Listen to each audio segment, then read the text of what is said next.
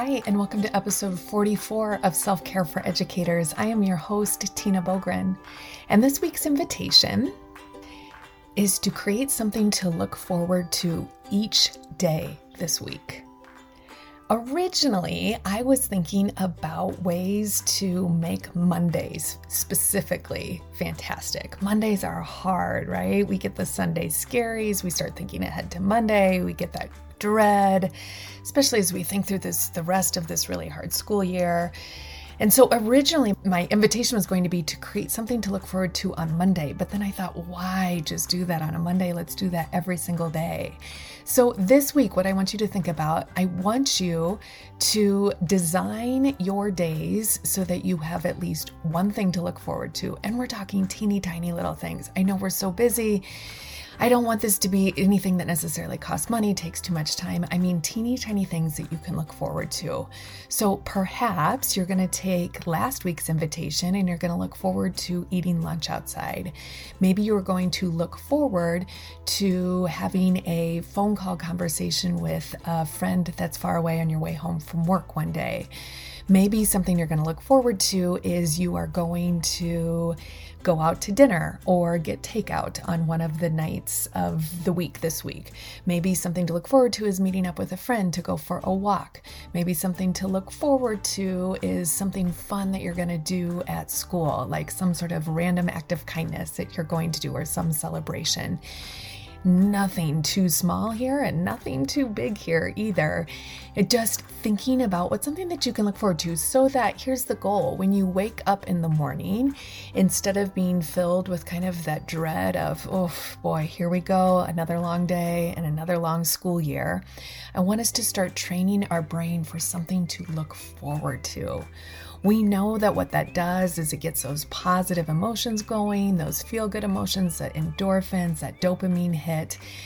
It sets us up for the positive feelings. And we know there's a lot of research that supports the fact that when we get those positive emotions and feelings going, what we're doing is we're actually changing our brain it allows us to change our thinking. Our thinking becomes more creative and flexible, inclusive, and integrative when we get those positive emotions going.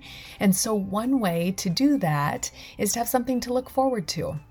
So, maybe you want to create a list write down what would be a whole bunch of things in general that you look forward to, and then you could start pulling those and pinpointing them to a specific day.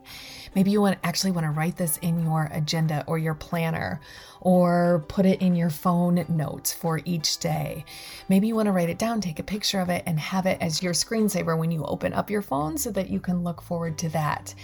As always, this is something that might be really great to do with students, an activity that could carry you through this week. Like as a class, what's something you could do together? Doesn't take a lot of time, not a lot of energy that you could all look forward to.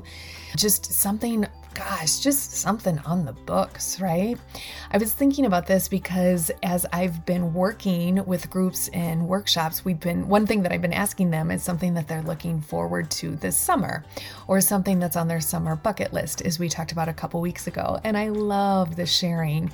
So many people are really looking forward to like vacations and live music and hugs and visiting people that we haven't seen in a while and the beach and all sorts of things. And I thought, man, doesn't that just feel good to have something to look forward to? And of course, it feels great to have something to look forward to this summer, but I don't want us to wait that long. I don't think it has to be something that big and that kind of major to look forward to. I think we can start to look forward to the little tiny things as well.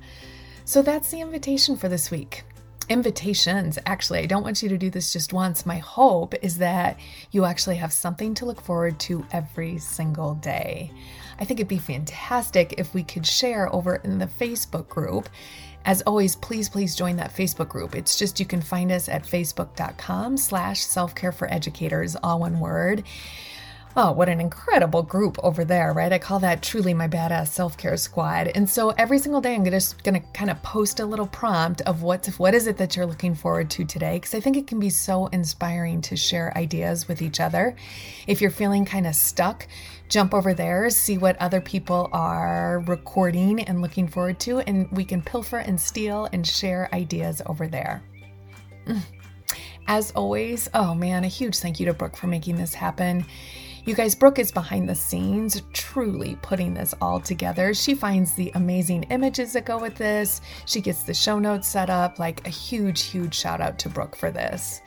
A huge shout out to Marzano Resources and Solution Tree for this amazing job that I get to do every single day. I am so grateful for it. And as always, a huge, huge thank you Oh, to you, this incredible, badass self care squad. I am so grateful for you. I look forward to interacting with you guys over on the Facebook page. Have an amazing week.